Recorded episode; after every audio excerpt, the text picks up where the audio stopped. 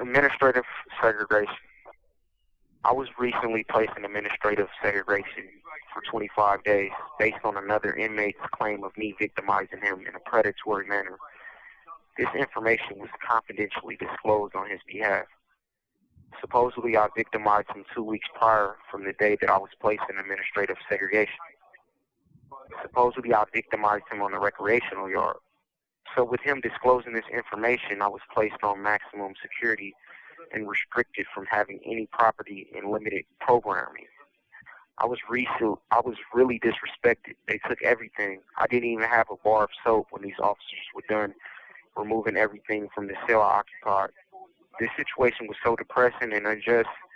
This alleged misconduct that I committed was an obvious lie that should have never been accepted as reliable information. Due to the fact of logic and reason, how could I victimize someone on the recreational yard right in front of an officer who watches this small recreational yard that holds five to ten individuals and has no blind spots whatsoever. How can someone report such an old incident and it be accepted as reliable?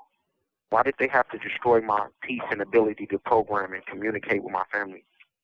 Why did these officers admit when they were reading the lockup report that they knew I didn't do the alleged victimization and that they knew it was all a lie?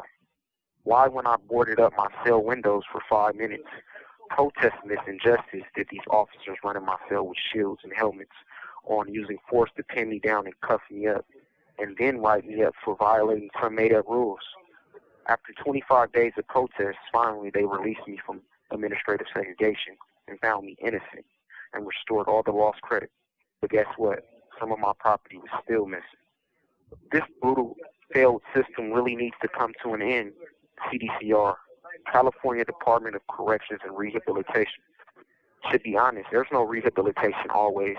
Most times, it's debilitation. These correctional officers are a gang within themselves, with more tattoos than a sailor or a biker, and with ruthless ways like pirates. Administrative segregation. These commentaries are recorded by Prison Radio.